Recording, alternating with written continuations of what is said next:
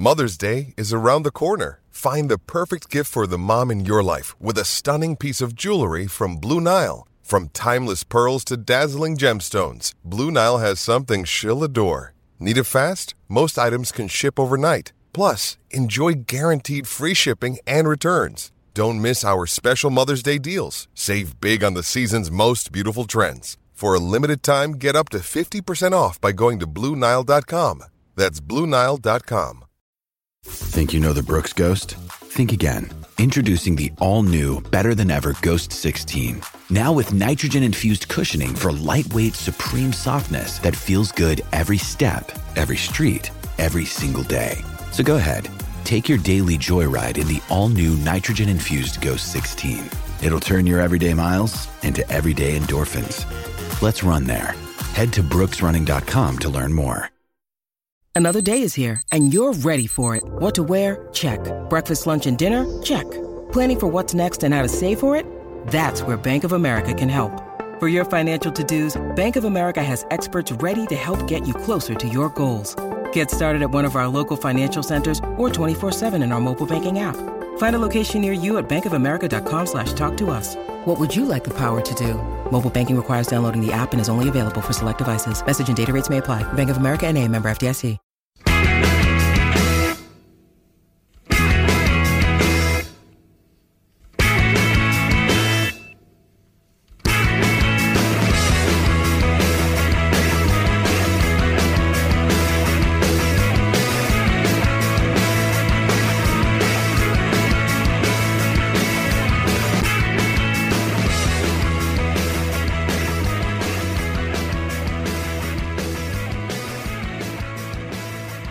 Hello and welcome to Monday's edition of the Terrace Scottish Football Podcast. I am Craig Anderson and I'm joined tonight by Tom Watt.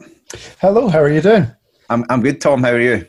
I'm very good, thank you. Um, just back from a couple of weeks in Italy, which uh, was absolutely lovely. And I'm sorry to everyone who feels a little jealous about it. I genuinely have been apologising to people because of all the people that got their holidays cancelled. I just got very, very, very lucky, and it was lovely to have some sun. So I'm sorry.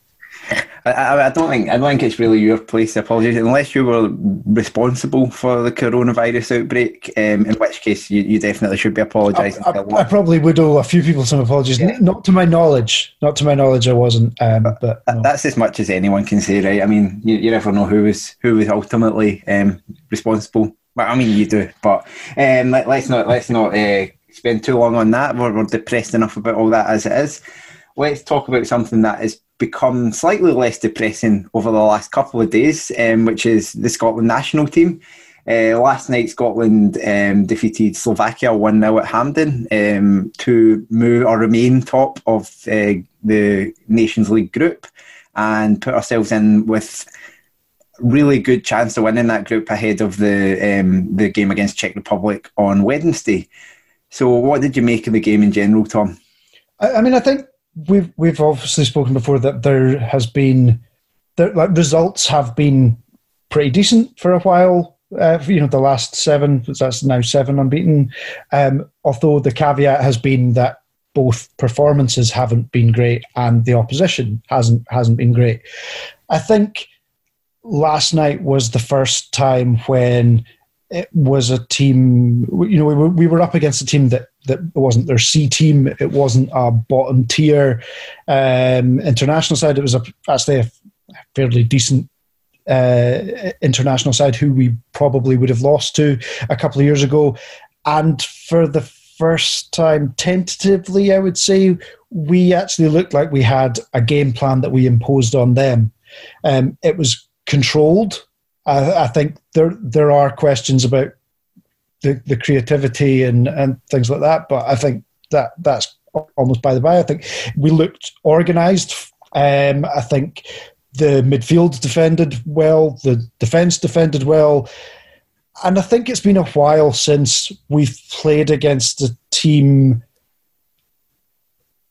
where we've held them at arm's reach like that. Like we've we've won games, we've had good results results with but it's been a while since even though it wasn't the most entertaining performance and you know come on to that i'm sure um, we we imposed our way of playing on someone and we didn't look like we panicked at any point. We scored. We we we looked like we were going to hold them off. We scored. We held them off. We probably should have scored again. Yeah, it was that. I mean, I think you can talk about over 210 minutes if you include the Israel game. We haven't yielded a lot of chances. Yes, we haven't created a lot either, but uh, the only major chance I can think of across those two games was when um, just about in the last minute extra time the other night, Israel fizzed one across the goal, um, which which the boy probably should have got onto. But everything else has been, you know, outside of the box and, and half chances and things like that. And so from that side of things, um, I think Scotland have done well. Um, to I I think had we not seen everything that had gone before and you just watched last night's game in isolation, you would say that was a really kind of good controlled Scotland performance. And if someone else had done that to us, if we'd gone to Slovakia or Czech Republic and lost a game like that, you'd have said, look, they, they didn't give us a sniff kind of thing. I think we yeah. were, it's, it's the most, um, dominance maybe not the right word, but but so Scotland controlled that game last night. Um, from the outset, I think we we started on the front foot which we've generally done under Clarke. We've generally the first five ten minutes gone out and tried to impose ourselves on the game. We've maybe just not, with exception of the Russia game, um, where we ultimately lost um, at Hampden. We've not actually found that early goal, but we we've been kind of up and at them and kind of in the box and stuff like that. We saw that again, but yet I think there has been a sense that people have been over overdoing the or however many minutes without a shot on target stuff because we did still create openings and opportunities. I don't think you can legislate for Scott McTominay missing an, essentially a free header from six yards against Israel. That should yeah. be a shot on target. So I think that was overplayed a little bit. And, and as we saw last night, you ultimately only need one shot on target to win a game, um, and that's that's what we got. And if it's a good enough, you know, opening for a shot on target that you can't miss, then you're going to score. Um, and, and I heard, I didn't hear it myself, I read someone saying that actually Craig Levein was on the radio and he was saying that Steve Clarke's Killie teams had a really created very few chances relative to like everything else, but had a really high shot conversion rate, which for a mm-hmm. team with Eamonn Brophy in it is particularly impressive. um, so it seems like that's maybe carrying on um, in, into this Scotland team. Yeah, I think that's fair, and I think I think uh, I mean even like the you, you're I'm kind of comparing apples and oranges here, but even like the great Barcelona team, even Arsene Wenger's Arsenal team, and they're not we're not there yet, obviously. no, not quite. They, they did they they didn't take lots of shots. The the the point was to get to a point. It's one of these these sort of misnomers, but, but one of these these misleading statistics uh, that a team teams that have lots of shots on goal are, are necessarily totally dominant all that matters is scoring. If you if you're taking lots of shots but they're not from optimal positions, or you know you're you're you're putting things, uh, you're hopefully getting balls into the box. That's not great. If you're getting to a stage where you don't have to take lots of shots because the ones that you do count, great. I think we're we're nowhere near that yet, obviously. No. But um, there were a there were three, probably four good opportunities last night. We scored one of them. We hit the bar. Um, I hit the bar with another, and there there were another couple that, that Dykes had that um, we could have got more out. So I, I think the the not having, you know, the not having shots on target thing is is slightly misleading. I do buy the criticism, not not wholeheartedly, that over you know, over however many games now, it hasn't been scintillating football. It hasn't been anything really approaching that. I think the first 45 last night was had flashes of, of inspiration, but it was largely ri- not rigid's not the right word, but it was a a dogged performance. It was um, it was gritty. It was asserting authority in the midfield rather than you know hugely creative. But I, I think there's over the last 20 years, how, there have been plenty of times when Scotland have played quite good football. There have been times when we have uh, had smash and grab wins. There ha- has been times when we ha- we have been reasonably entertained. I'd like to be entertained at a European Championships just by being there. I'd like to be entertained at a World Cup by just being there. And, and ultimately, the big picture is all that's important at international level. Winning, and we have won a, a, a couple of games, admittedly won by penalties, but we, we've won a couple of games that we possibly wouldn't have a couple of certainly the the last night's game, possibly the the, the game against Israel that we possibly wouldn't have um, a, a, couple of years ago. And there are an awful lot of people who I have seen the criticism that there was, and there was surprising amounts of criticism, I think, for the performance, especially in the first half last night, who have quite. Who, who kind of hark back to the days when we used to qualify for things, who have quite short memories about how we used to you know, we used to kill some games in those qualifiers as well. Um, and you know, I've mentioned this this before, but we're only eighteen months on from from Kazakhstan. We're not there yet. I think there's been incremental things in what Steve Clarke's done that have been impressive. I wouldn't say we're anywhere near a finished article, but I think given the given the the the relative quality of the opponents. I mean, they are ranked, what, 15, 20 places higher than us uh, in the rankings.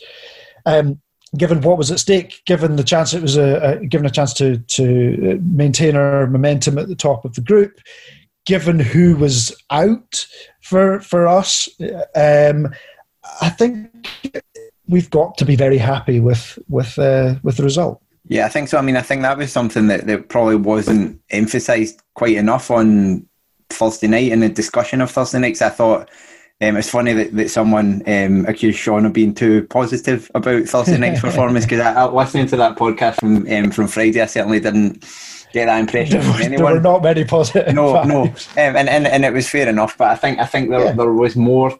There was more. Po- I felt more positives out of the Israel game, even though the game was rotten and the performance was rotten. I felt like there was at least a little bit of a sign of some of the players starting to know what they were supposed to be doing, even if they didn't execute it well.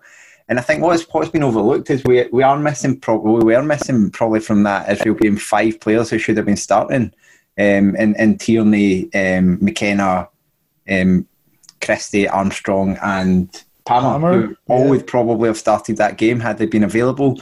Possibly night. Forrest possibly, possibly Forrest as well. Yeah, Armstrong would have probably featured at some point. It, yeah, exactly. And last night we were missing Liam Cooper as well. It felt like, um, and, and, we'll go on to talk about the defence and, and, Andy Considine, um, but it felt like he was probably there, there, there had to be four left-sided centre halves out to, to give him that opportunity. um, you know, um, probably at least. Um, but but he seized it with both hands. Um, and I was just kind of thinking today. Imagine seven years ago, you told someone the Scotland backline. Forget about McTominay because we wouldn't have known who Scott McTominay was um, seven years ago. But that the Scotland backline would have contained Andy Robertson, who'd been playing at Queen's Park at the time, um, Andy Considine, who'd have been a bit of an Aberdeen joke figure, um, Declan Gallagher, who I think was playing probably for either Dundee or Clyde at the time, and then Stephen O'Donnell, who was for Partick Thistle in the Championship. And I was thinking it would be equivalent of saying right now, like picking out a bunch of lower league players and saying, "Oh yeah, that, that's going to be your Scotland backline in, in you know in 2027." Um, and I think it, it kind of we I, am guilty of it myself. You do this where you sit and you kind of pick out the future Scotland team and you go, "Where's our future goalkeeper coming from?" Or where's our future centre half coming from? And you kind of look through and you pick it out. But sometimes people just come out of nowhere, um, and and that's happened with a few of these guys, to be honest. And um, I thought the defensive performance, all of the all of the back five, in fact, um, were probably as good as I've seen them play for Scotland uh, last night. Um, I mean, we, had, well, we hadn't seen Considine play before, but he, he, was very solid. McTominay, as much as I've been critical of him in that role, he's grown into it. Um, Gallagher has been pretty good whenever he's played, and and finally, I think O'Donnell turned in a performance that you would expect. And, and Robertson, I think, I think is starting to get to grips with playing wing back again. It's been a long time since he's played there. Um, you're going back to his Hull days for the last time he played wing back, really. So it might just take him a bit of time to adapt um, to the role. But I feel like it was a it was a proper captain's performance last night. Yeah, I think that totally fair. I think, like you say, I think if we'd never mind a, a year ago, if you'd said uh, if you'd said a couple of weeks ago that the the the, the, the Scotland uh, the Scotland back three um, for this game would be um, you know Gallagher, Considine, and McTominay, I think there would have been widespread panic.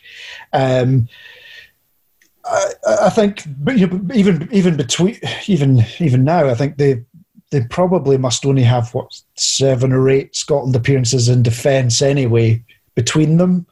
Um, so yeah, not not experienced um, by by any stretch. But I thought they were they were all excellent. I thought the, the back five, as you said, were, were excellent. I thought O'Donnell had a very good game, um, especially going forward. I thought he was he was good, but I think I, I think overall, I think the, the, the midfield deserves a lot of credit for the way that the for the way that they didn't let anyone get at the defence. The the energy levels in the midfield were really good. Yeah. I thought um, I thought John Fleck was under underrated and kind of underappreciated that he got back and forward an awful lot. I thought you know Kenny McLean wasn't amazing in, with his distribution, but it, um, he got back and forward an awful lot. But but overall, the the the, the back three I thought were were excellent. I'm I, like you. I'm not still not hundred percent sold on McTominay. I'm probably not even 50% sold on McTominay as a centre back, but I thought he worked well and he was he he was kind of the one that was able to to to step out into midfield a lot more. I, I think um, that's that's about the part of it that really worked for me is that you see because hmm. actually the other night, um, five minutes in, I was like, oh, maybe McTominay is playing in midfield, and it was because when we had the ball, he was happy to stride out and kind of become an extra midfielder almost, but when we didn't, he was he was playing centre half. Yeah, and that was obviously the you know, it's almost like Steve Clarke knows a bit more about what he's doing than, than me. But uh, um, I, that was obviously the plan. Um, it it looked, you know, I, am like I say, I'm not completely sold on this yet, but it definitely worked last night. I thought uh, he was good. I thought Gallagher was was good was was very good. I thought um, he actually uh, like he had a he had a one very good block um, in the second half. Thought he was solid throughout, and I've just I've just got such a lot of love for Andy Considine having a Scotland cap. I mean, I, I, I said at the start of the night yesterday, or uh, you know when he was called up, if if he gets one Scotland cap, it would be great. He, he'll he will look back on his career at some point and be like, he played 500 odd games, possibly more. He'll be one of the top five probably uh, Aberdeen appearances of all time. You'll have 40 odd goals for Aberdeen. You'll have a League Cup winners medal um, and a cap, which would be nice. I think he's probably done enough that he should start again. Um, I think he's probably done enough that if there's any like he's obviously not going to be a first choice if everybody's fit, but I think he's done enough that his name will be in contention if people inevitably pull out, which in the next year you imagine that's going to happen. I, have got a lot of love for for that um, and how honest he was in his interviews um, afterwards and how much it meant to him. I think he's got better as he's got into his 30s. I mean, he's, he's got better as he's got older, but there generally comes a point when uh, you're you know you, you slow down a little bit or you're uh, you're physically not up, up to as as you might have been. But he he's last season was certainly his best uh, defensively for Aberdeen. Um, he's gone from having erratic moments, shall we say, to being pretty reliable to being like the best possible compliment you could give him is he's seven out of ten every week um, and in the with in the best way of the world so uh, like his concentration's got better he's he's quick enough he's decent in the air is is he the answer to all centre back issues no um, is he going to play regularly for Scotland if everybody's fit? No. Is he likely to make every squad for the next two years? No. Is he good enough now in this system? I think on the basis of the evidence last night, he's as good as the other central defenders who are available. And and I, I think I'm right in saying he was the last Scotland player in that 11 to score a hat trick.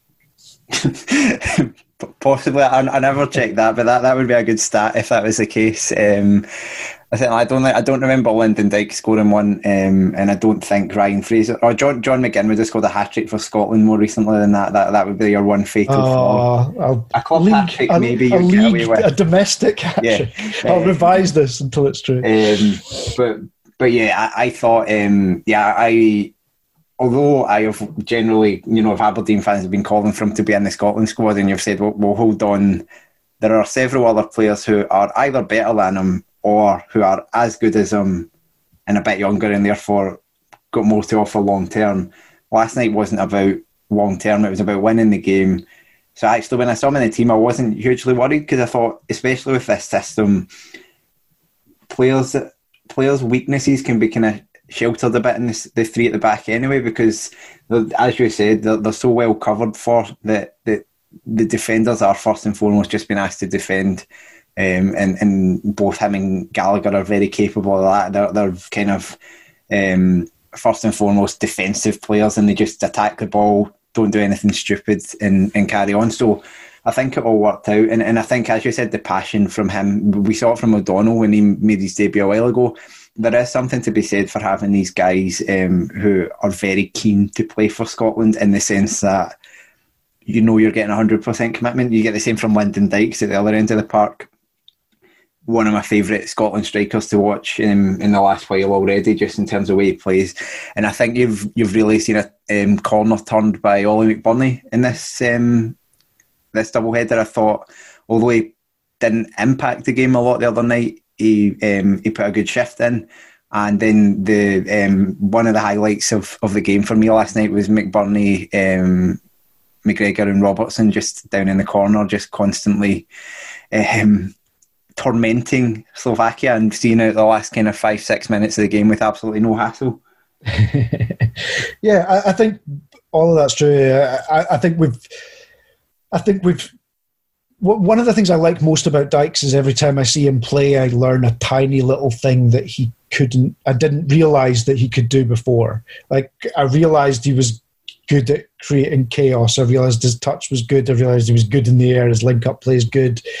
Um, I think the last couple of times, the, the last couple of Scotland internet, or, or certainly his caps, his the way he links up quite close, like his actual um, short passing is quite neat, quite intricate. He can he not to fall back on cliches, but it's not just like good touch for a big man. He he will play the ball with his back to goal and turn and play on the shoulder and ready to go again. And I think bringing in the, the way that Scotland set up last night, when especially in the second half, when Ryan Fraser was given a little bit more freedom to kind of roam around and effectively play completely as a second striker and John McGinn slightly further back. If you've got a striker uh, and you you've got some players around him that are going to do they're going to play that supporting role, you do need to bring them into the game quite quickly. And it's not just a case of holding up the ball and waiting for support.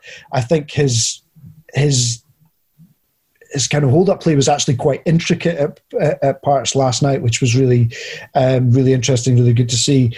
Um, it, was, um, it, was, when there was like three or four defenders round about him, and he seemed to manage to keep the ball, mm. which is something that I think Scottish strikers have been particularly poor at. You know, they, they, they as soon as they get crowded out, it just seems like the, the ball bounces off them and goes away. But that didn't seem to be the case with Dykes.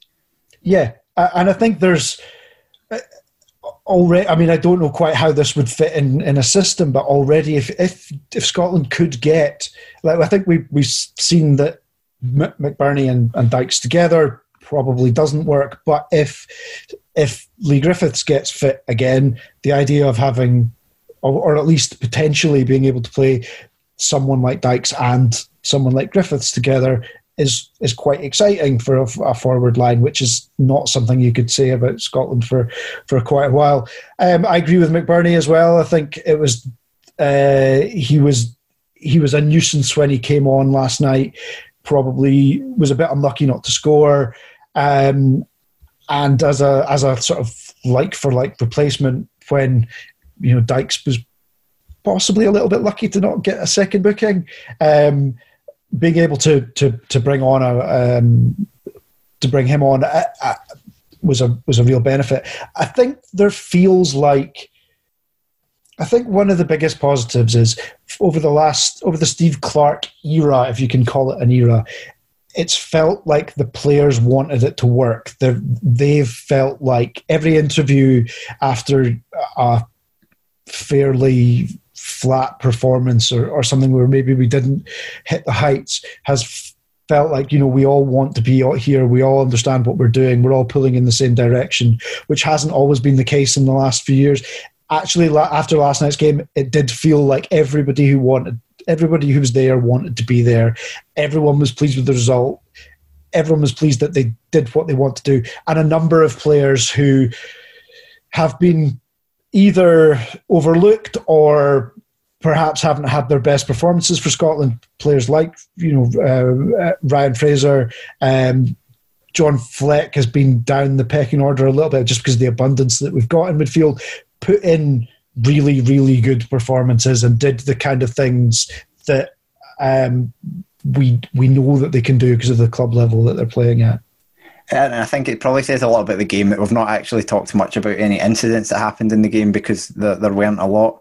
Um, obviously, the, the goal itself was, was really nice play, um, nice link up. We, we won the ball, we pressed really high up the park, and I think it was Robertson won the ball back on the left hand side. Kind of got shifted infield. Um, there was some nice link up with O'Donnell and Fraser on the, the right hand side. I think I said we are probably lucky VAR wasn't in operation there because I think Ryan Fraser was probably half an inch offside when O'Donnell gave him the first ball, um, which would have no doubt seen that that goal ruled out. But it came back to O'Donnell, and then it was a, a really nicely weighted cross into Dykes, and Dykes couldn't miss from there. Um, beyond that, I'm, I'm struggling to think. I mean, I've talked through all the players kind of in, in, what we discussed there. David Marshall being the only one we didn't discuss, mainly because he he didn't do anything of note because he didn't have to. Um, I think it, it, it's it's the sort of goal we usually concede. Yeah, I think I think yeah, goal, yeah. Uh, that you know there might have been a bit of controversy about it, and it's it it's quite it was quite clever play. It was the there were only a couple of flashes of real inspiration, almost all of them being Scottish. I think Hamsik had a couple of really nice balls where he obviously enjoys playing 40 yard balls uh, um, on, on Russian strikers, but largely it was the, the few moments of inspiration there were were from Scottish players, but uh, deserving of a goal, lovely ball from uh, neat bit of play, lovely ball into the box, and, and a, a good striker's finish. It's nice. Yeah. Um, so what about? I mean, been quite positive. What What do you think are still the negatives? What What do you think needs to be worked on ahead of well, the Czech game first of all, and then obviously going on to to Serbia next month? I mean, I, I think the both games will be against better opponents. Uh, I mean, I think not not massively.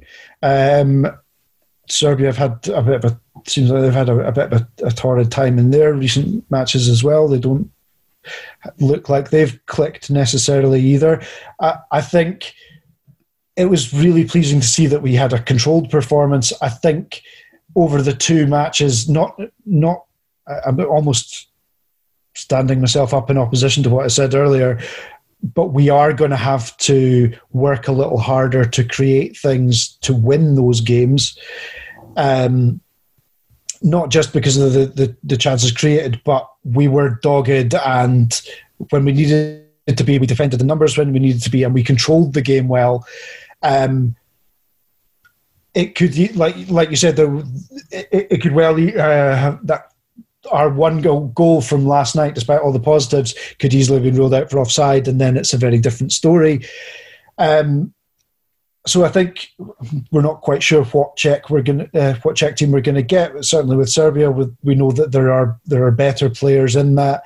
Um, so I, I, think the the biggest the biggest task is can we do this again, but to a, a to to step it up a level. Um, we've mentioned that there are probably at least four or five players who, if everyone's fit, would come back into the team does that come into presumably that doesn't just come into consideration, but it would mean that players who were very good performers, like your John Flex, like your you know potentially your Ryan Fraser, um, uh, probably Kenny McLean, um, one of at least one of, if not two of the back four. Does that mean we're disrupting a team that did quite well, or or or are we drilled well enough drilled that the players that are coming in know what they're doing? I think based on based on reputations, you would imagine that like Christian, I don't know if if he's fit, Forrest would start. The players who played last night certainly going forward looked like they had a like the Dykes, Fraser, and McGinn as a sort of supplementary forward seemed to have quite a good understanding, and there's a really nice balance between them. Um, do we disrupt that? It seems like a strange question for a Scotland supporters it, to have. But it does, and I think I think the one thing that we've learned from Steve Clarke is he's generally not. He won't make decisions based on sentiment. He'll pick the best team, so he won't go. Oh well, Andy Considine played well against um, against Slovakia and, and hopefully the Czech Republic. Therefore, I'm not going to bring Kieran Tierney back into the team for him. That doesn't seem like something mm. he hmm. would do. Um, but you're right; it could disrupt. It could disrupt things. Um, I guess one of the one of the question marks is presumably. I mean, Andy Robertson suspended. Yeah, so so that I so we have I, a question mark over who plays at left back. I, I, assume. I mean, Greg Taylor's the only one in the squad. Yeah, so yeah. You'd assume it was him. Um, of course, being a wing back position, you could just you could as easily kind of see someone like like McGregor. I talked about this for Celtic playing there, or, or other players. But I think I think Taylor will, will get the nod. I think he, he's shown he trusts him in these types of games anyway, and he, he should be fine. He's obviously not a, a, I say he's a fine replacement for Robertson. He's obviously not that, but he, he is um, capable of playing that role. It is interesting that we, we now have a left back who started two games in Serie A as well, who's come out of the blue. Yeah. Um, he's not in this. He's not in the squad, and, and obviously you can't be calling. Um, I don't think you can be calling over overseas players in at this kind of notice in terms of all the, the COVID stuff. But it will be interesting to see how that goes because um, he's actually playing wing back for his club as well and playing wing back in the style that I would say Clarke is expecting his wing backs to play, whereas Taylor is not that. Um, so it'll be interesting going forward, but it did very much seem like perhaps Robertson had been told he wasn't going to be playing on Wednesday anyway, and therefore if he wanted to get himself a nice booking, then why not try? Because it, it, did yeah. seem a little bit um, and a bit out of character, I would say, in terms of getting that cheap booking. I expect maybe three or four changes again. I think he he won't he won't disrupt things unnecessarily, but I would expect probably um, well Robertson's going to be replaced. I wouldn't be surprised to see um, one or two changes in the midfield, and I don't know. Um, O'Donnell's played well, but he's had um, he had cramp on Thursday night, he's then played another game. Well, well, he maybe look to make a change on the right hand side as well. But I think it's very hard to pre- predict a Clarke team anyway. Perhaps he'll perhaps he'll think about whether um, McBurnie comes in for Dykes, just because again for the same reasons. Um, it would it, to me it would maybe make sense to just give McBurnie a, a run so that if we go into that um, game next month and for any reason Dykes can't play, we know what McBurnie can do in that role now that he's maybe kind of developed a bit more confidence. But it's very hard to predict a team. So I think we'll we'll leave the Scotland discussion there, and we will move into an area where we are probably much less comfortable talking about, um, mainly because it's very hard to get highlights and things like that. But there was much more, there was more Betfred Cup action at the weekend. Sixteen matches across the eight groups. Um, two of them on the telly, which I, I did watch both of. But beyond that, um, we we are going on highlight packages and what people have said and so on. But I thought what we could essentially do is the same as same as Andy and, and Craig did the other night. Run through the groups. If you've got anything to say on the games, then then pipe up, and then if not, we'll kind of gloss over the ones that we don't know very much about. Um, so we'll start with Group A in the Betfred Cup, and that was um, the, the two results: Cowdenbeath nil, Hearts one, and Raith two, East Fife one. So Hearts scraped, I would say, a victory. It sounded like they were particularly poor again because I wasn't impressed with them against Inverness in midweek either. But they've got two wins out of two. Yeah, I, think one of the, the sort of over overwhelming um, with one notable exception, the overwhelming takeaway from the first couple of rounds of games has been I I kind of expected the teams that were up and running earlier to be significantly ahead of where the part-time sides were fitness wise and uh, and personnel wise, and it doesn't seem to have been the case. I mean, the, the League Cup these groups always kind of throw up a odd odd couple of games, but it doesn't seem to be in the case at all. And I think Hearts looked like, I mean, this week it's almost like last season all over again, but it, it looked like the the personnel that were brought in would walk the championship. They may yet walk the championship. The the squad is definitely better than anyone else's there. But the two matches, the evidence of the two matches, albeit um, very early days, they have not looked great. And you know, Cowdenbeath are a long way from being uh, uh, the, the, the standard of some of the teams that they will be up against this season. And Hearts did toil. Um, Cowdenbeath had quite a lot of chances going on the and, and decent chances as well, and it must be kind of surreal for for uh, for for like Craig Gordon to be having to make uh, match defining saves at, um, in Methil against Cowdenbeath. Um, so, uh, you know, I, I, think Hearts will definitely get better, but.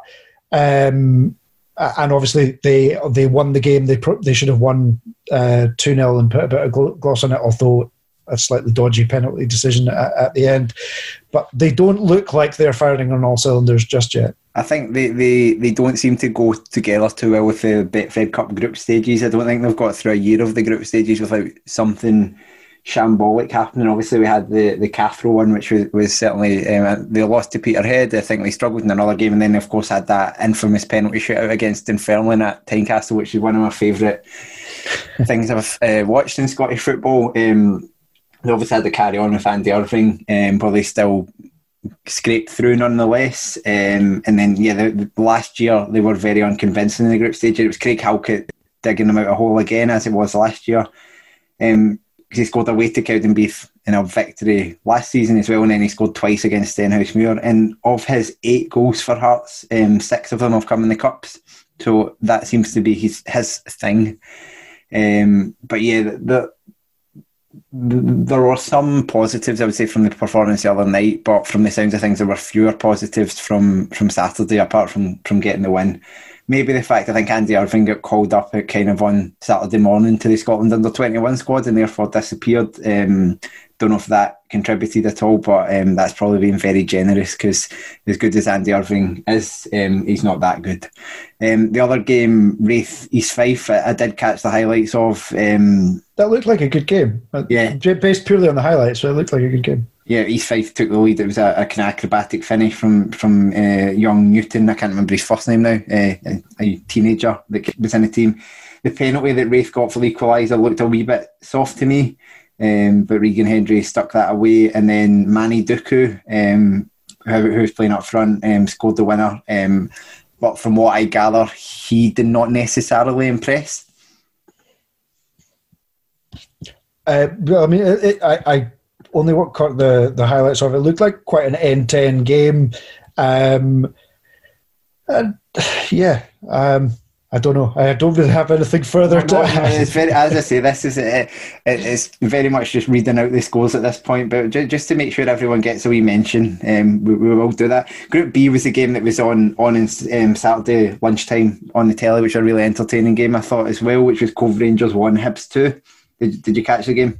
Um, I didn't catch the game again. Just watched the highlights. I was on my way back from uh, from uh, foreign climes at that time. But no, it looked like a really good game. Looked uh, looked competitive. I mean, I think um, ultimately Hibs had the the, the, the quality to see out and a really nice uh, winner from Kevin Nisbet. But um, Cove gave a really good account of themselves, um, and obviously they're a, a, good few weeks behind fitness wise. Um, and I yeah, quite pleased for them. Yeah, I, the thing for me with COVID, you see sometimes see lower league teams, kind of and part time teams especially, coming up against Premiership clubs, and it's like they, they play well, and you think, oh, they could have got a result out of that game, but it's all kind of backs to the wall stuff and defending. But that really wasn't the case. Cove for, for parts of that game, especially in the first half, played played Hibs off the park, or at least were the better team in terms of the footballing side of things. Um, now Hibs were missing quite a few players through through international duty. Um, they had Stephen McGinn in midfield. If that tells you how how low they were sinking, but. Um, they and and I think they also for some reason were playing with one centre half. So so there was a sense of it of it being a bit odd for Hibs, but um, I was really impressed with how Cove played football and um, just just the way that they knocked it about. They kept possession really well. They were a, a well drilled team, and then um, Dan Higgins scored a really nice free kick, and they went in a, a half time ahead, and I think deservedly so. Um, but then Hibs, Hibs did kind of turn up a gear in the second half, and I think kind of probably ultimately did deserve the win um, just on that second half performance. But I think having watched Falkirk the other night, I've not seen Partick Thistle yet. I think Cove look like they could be very competitive in League One. Um, it's obviously very hard to tell from these single games, but but I really did like what I saw from them. Um, first time, I think the first time I've ever seen them play. I don't think I saw the cup game they were on last season um, and and I liked I liked the cut of their jib. Um, another Highland team in that group was Brora Rangers, um, and they lost 2 0 at home to Dundee. Um, interesting highlights for that one. Um, quite a long highlights package that Brora put up, and it was um, the camera seemed to be stationed like in line with the 18 yard box, and it seemed to be a single camera, so everything that was happening down the other end was very much from behind the play, which fair enough. It gave you a, a, real sense of being there, I suppose. nostalgic for a simpler um, time. Charlie Adam looked quite involved for Dundee. That was his debut for Dundee um, after the, their game um, the other night. Obviously, never went ahead. He was involved in the first goal. He played a really nice like, kind of quarterback pass, the kind of pass that you expect Charlie Adam to make, which he, you know he picks the ball up in the midfield and he hits the pings the diagonal out to the left wing, um, and then it was cut back for the Dorrans goal, and then um, him, uh, Chris Elliott set one up for Danny Mullen, cross from the right. So two good goals from from Dundee, and I think Adam and Dorrans looked very creative. They looked like a, um, both of them were a level above what you would expect to see from the Championship, I guess, in terms of kind of just talent and creativity. Of course, they were playing against the Highland League team, but Brora did appear to be quite in the game. It didn't look like you know Dundee kind of played them off the park or anything of the sort. So I think Brora, Brora, although they're a Highland League team, Brora would be very competitive in League Two. You know, yeah, yeah, you would you would expect so, and, and they obviously they'll have a they'll have a bit of an axe to grind and a kind of point to prove this season and, and to show that as well with with obviously the, not getting the opportunity to to play off to try and earn their place there. Um, they'll probably be favourites to win the Highland League again, although it's a shortened season, so so anything could happen. Um, Group C, um, St Johnstone seven, Brechin City nil. Um, yeah, St Johnstone scoring goals. What is yes, going on? So, they'd scored six goals in their first eleven games of the season, and then in game number twelve, they managed to more than double it. I've got um, they, they, had, they had twenty. They've got twenty three before this game. They had twenty three goals in twenty twenty in all competitions the, the fair added to that.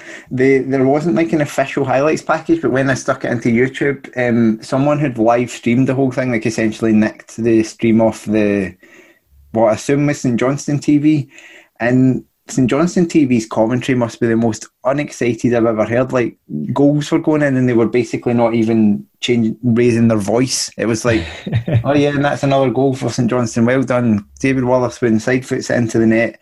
Um, I was very curious, but watching some of the goals back on that, um, it, if you've ever seen the footage of Australia v American Samoa when they won 32 0, some of the goals looked like that. The fourth goal that St Johnstone scored in particular just just looked like you know they were playing a team about fifty levels below them, um, and in some senses maybe they were. Um, I, I, I did think that, like, although obviously do want to take anything away from St Johnstone, and I'm not and Stevie May scoring a hat trick.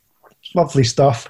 Um, but there are there are definitely two stories in this seven 0 and one is a seven 0 and one is a nil seven. Um, it doesn't look great for for Brechin. No, um, especially after they, they, they shipped six to Dundee United in midweek as well. And talking of Dundee United, they were they were the victims to what was definitely the big, the biggest result of the weekend, um, as Peterhead I think deservedly won one 0 at Tannadice. Yeah, um, yeah. Uh, uh, I mean, Peterhead are they're they're a pretty well drilled team, but you'd have thought that the way Dundee United have started the season and the personnel that they had, you know, they, obviously there's no no Shankland, but um, still the personnel that they had would have been more than enough to beat Peterhead. And from the sounds of it, they were thoroughly sterile. Um, didn't get anything out of the game, didn't really get going. And obviously, you don't want to go by the more uh, reactionary sections of social media, but there were a lot of Dundee United fans who were very, very angry uh, about this performance um, and and the way that uh, Micky Mellon set the team up and the you know, the, the inability to change the game against um, you know against the side that they should comfortably have been beating and who I think you know have have a t- very small squad. Yeah, and the thing the thing for it, the the goal that the Peterhead scored, um, Stephen Boyd essentially had the ball on the left wing and got dispossessed, and the play went back, and Peterhead kind of knocked it across to the right wing, and while all that happened, Boyd was just allowed to kind of float in a little bit of space. Nobody really picked him up. Um, Liam Smith, who was playing right back one of his first games back um, this season, got sucked in to centre half. So Connolly was marking, he was on the right hand side of the, the back four, um, picked up the striker, and, and Connolly had the striker, but Smith kind of got sucked in to almost double up on him, and Boyd was just left standing on the edge of the box, kind of all alone. And I know that Mark Connolly is maybe not. Um, the most convincing centre half at times, but I think you can trust him to be one on one against a League One centre forward. Um, and and so Smith kind of just ended up leaving Boyd unmarked, and so it was a really bad goal to concede from Dundee United's point of view, and it puts their, their progression obviously in, in a bit of jeopardy as well. Um, from from this group, they've still got to play Kelty and they've, they've still got to play St Johnstone. So if they were to not beat St Johnstone, which they're probably not favourites to do, they, they probably won't get through. Mm. Yeah, uh, and and obviously there are bigger priorities for Dundee United this season, but this is these are not games that these are the, the, these are, are games that they should be able to win with the squad that they've got, regardless of losing a couple of players. And and, and I think the the biggest question from the Dundee United uh, fans was the the the the sort of lack of fight that even yeah sometimes you go behind and, and Peterhead are fairly decent well drilled side who know what they're doing and have been together for a wee while the, squad's been together for a wee while but to go behind uh, and to surrender possession that the way that they they did. Uh, again, I'm going by Dundee United Twitter rather than having watched this, but from the sounds of it and from the sense of what their supporters were saying, um, to surrender possession that the way that they did and to kind of lose meekly uh, isn't isn't a sign of you know not something that they took too well, shall we say? Especially with the cherry on the top of their club TV not working, which which certainly doesn't doesn't help. um, group Group D, I couldn't find highlights for either of these games, but Arbroath no. beat Montrose three one. They came from behind to win that one, and Elgin City beat Stirling Albion two 0 um, for Arbroath, that's two wins out of two, and they go to Ross County tomorrow. So if they can pick up a result against County, then then that would leave them very much in the driving seat in terms of this group, and you would not put it past them. No, they they I mean they look like they picked up where they left off last season. They they look uh, very good result, um, local derby, and a bit of fortitude about it as well. Yeah, you wouldn't you wouldn't put it past them causing Ross County some problems. Um, moving on to Group E, and I assume you won't also, given you were away, won't have seen Dunfermline beating Falkirk on Friday night. Um, I mean, I, I was going to skip over whatever Italian it was the was it the Italian national team were on on Thursday Friday. Yeah. Uh, was it? No, I, I, did catch the highlights of this one. They looked like a good game. It was very a good end, game. Very end to end. Looked quite open. Two sides going at it. A lot of space. Uh, quite a lot of chances yeah, like a really I, I, really liked what I saw from Dunfermline. Um, Killie are playing them tomorrow night, and, and with half a team essentially, um, and so it'll be an interesting game, I think, because they, they do look quite dangerous. Um, both the goals came from, from set pieces from Ewan Murray, their, their captain, centre half. Um, Ewan Murray, who I discovered, played in the Oceanic Champions League for a team from the Solomon Islands, which was a nice thing to find out today um, when, I, when I was just looking into him. But uh, both both of them, I think Dom, Dom Thomas crosses both times. Um, at the start, the first 20 minutes of the game, I thought Dunfermline were, were going to win about 5 0. They just were running over the top of Falkirk. Um, they, had, they had a lot of chances and a, or a lot of openings. Um, but Falkirk grew into it a little bit more um, and, and maybe could have taken something. Um, Kevin O'Hara was obviously playing against his former club. Uh, I, I, thought he was maybe a little bit disappointing. He missed a couple of good chances for Dunfermline. Obviously, he's kind of essentially supposed to be their, their Nisbet replacement, and so it'll be a big year for him there, I think. Um, Steven Whittaker, I thought, had a really good game for Dunfermline in the middle of the park. So there's maybe still a bit of life in him yet, but it was just that, yeah, it was just that I think it was just not a strange pick. Because it was a good pick from Premier Sports. It's not the sort of game I thought they would have picked, but I think it proved to be a a, a sensible one, and, and it was a it was a really good game. Yeah, certainly from the highlights, it was a really good game, and uh, it's the sort of game that if from at this level, when you've got a bit of a bit of needle in it and a bit of spice in it, you want to see. Yeah. Um, the other one in, the, in that group was Clyde 3, Dumbarton 2. Um, the highlight of that game was Barry Cuddihy's goal, the opener for Clyde from about 30 yards, just smashed it in. Um, an excellent goal. Um, David Goodwillie scored a penalty. Dumbarton pulled one back, but then um, there was a really nice um, nice bit of football from Josh Jack. So he set up um, Ross Cunningham for the third goal.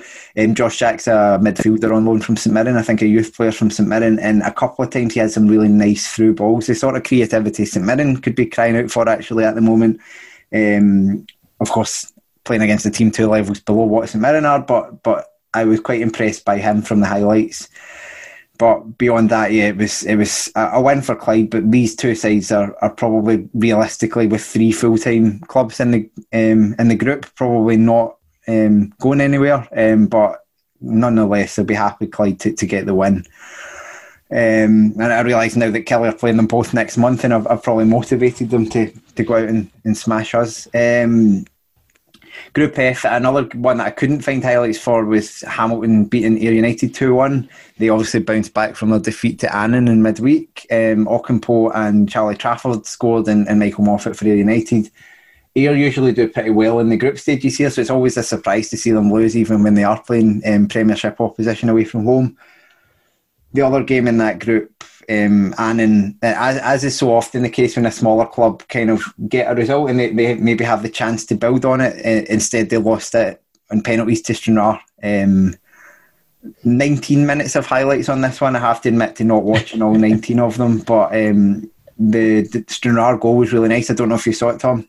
No, I haven't seen any. I, I will. I will try and dig out as many of the 19 minute highlights as, as, I can. Um, but it was um, Daryl Duffy played a ball into the feet of kind of Joe Vittoria in the in the box, and he backheeled it to Rory Payton. It was a really nice kind of worked move, and Payton um, scored. And then Payton, there a semi-acrobatic celebration is how I describe it. It was like he was about to start doing a cartwheel and then thought better of it and just pulled out.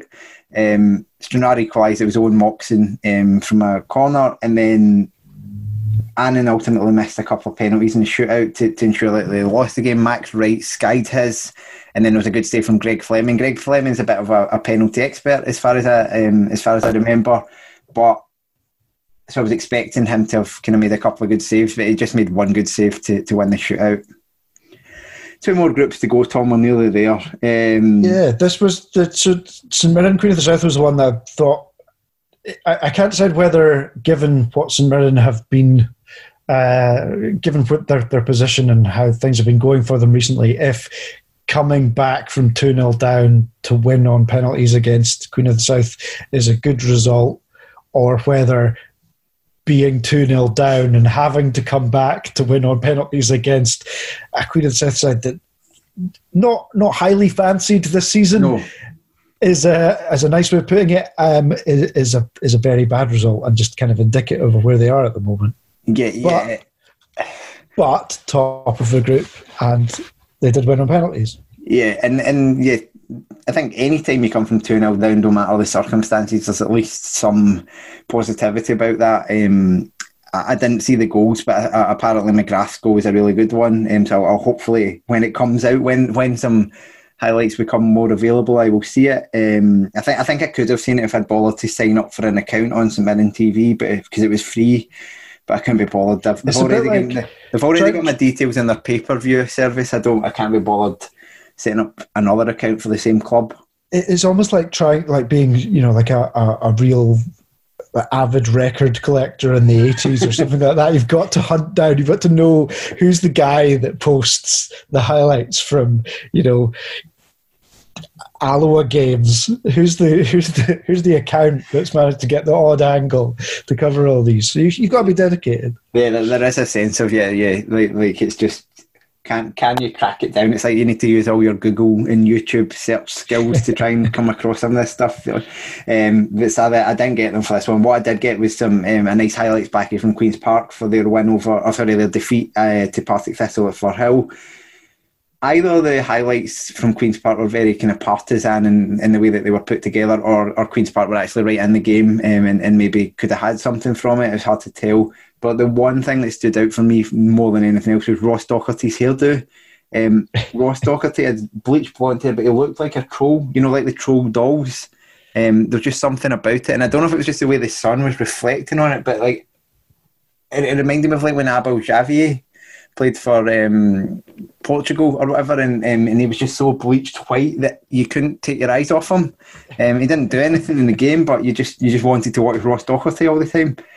Um, Joe Cardle ended up scoring both the goals for Thistle. Um, both of them kind of at the back post on the right. Um, Penrice crossed for the first one. That was a really nice finish. And the second one, Brian Graham set him up, and he kind of took it inside the defender and, and slotted it away. And, and Thistle um, will, I guess, even after their defeat to to Mirren in the midweek, we'll probably still fancy that if they can if they can win the other two, it's two championship clubs. But um, Queenly South and Morton not in the best nick.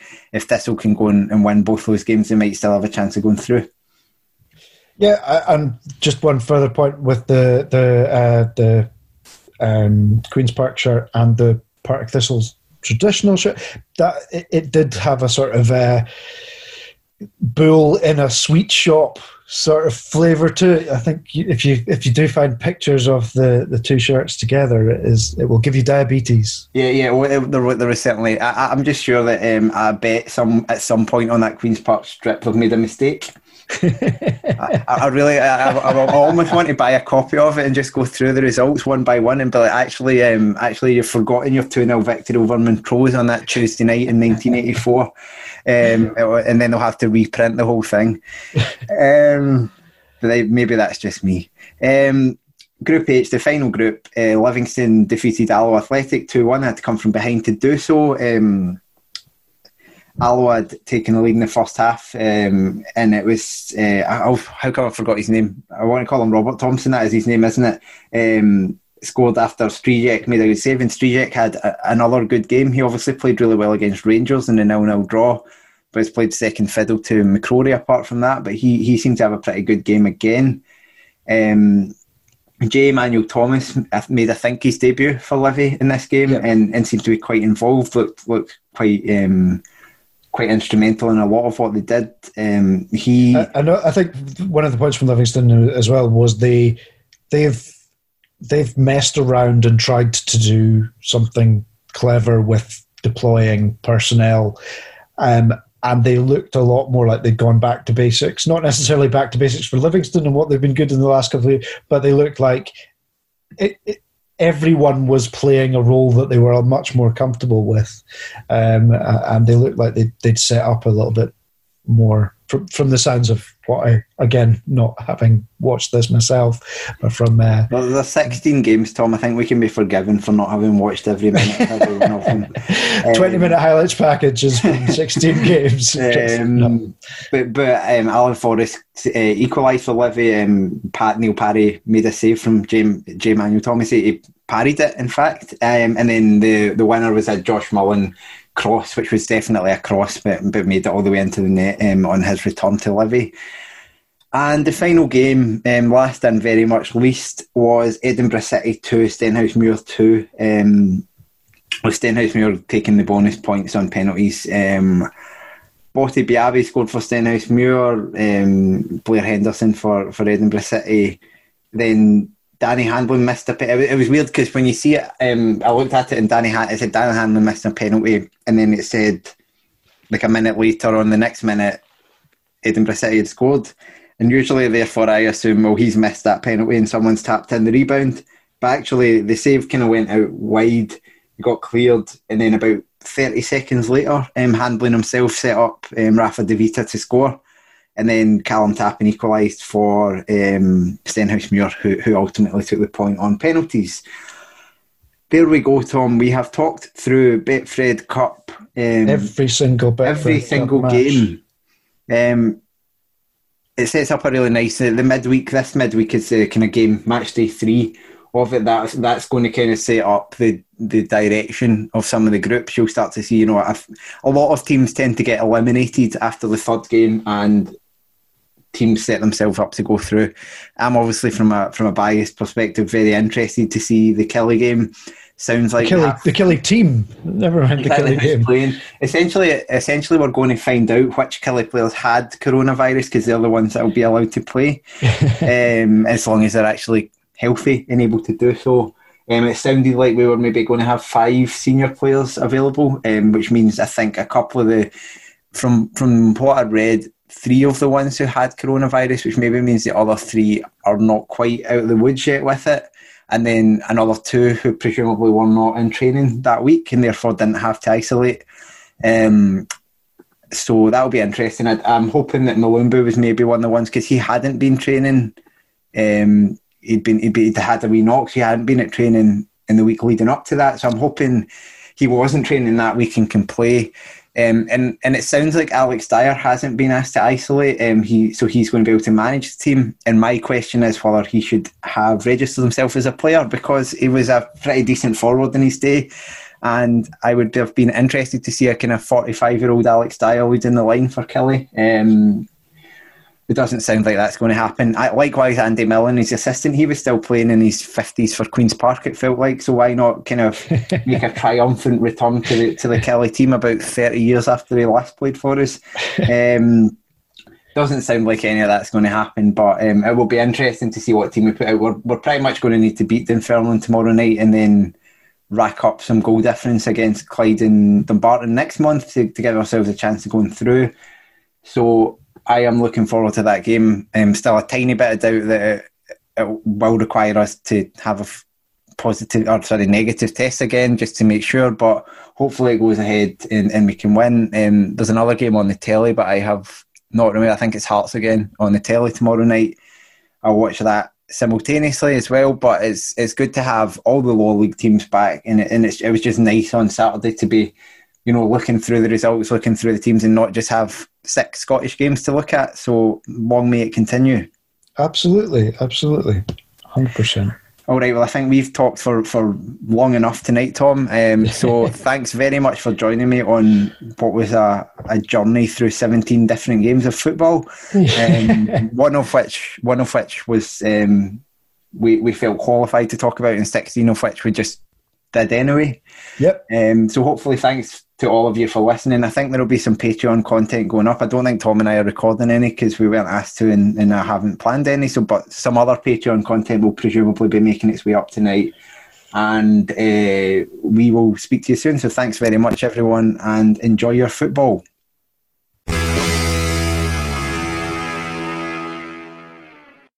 Sports Social Podcast Network. Lucky Land Casino asking people what's the weirdest place you've gotten lucky? Lucky? In line at the deli, I guess? Aha, in my dentist's office. More than once, actually. Do I have to say? Yes, you do. In the car before my kids' PTA meeting. Really? Yes. Excuse me, what's the weirdest place you've gotten lucky? I never win and tell. Well, there you have it. You can get lucky anywhere playing at LuckyLandSlots.com. Play for free right now. Are you feeling lucky? No purchase necessary. Void where prohibited by law. 18 plus. Terms and conditions apply. See website for details.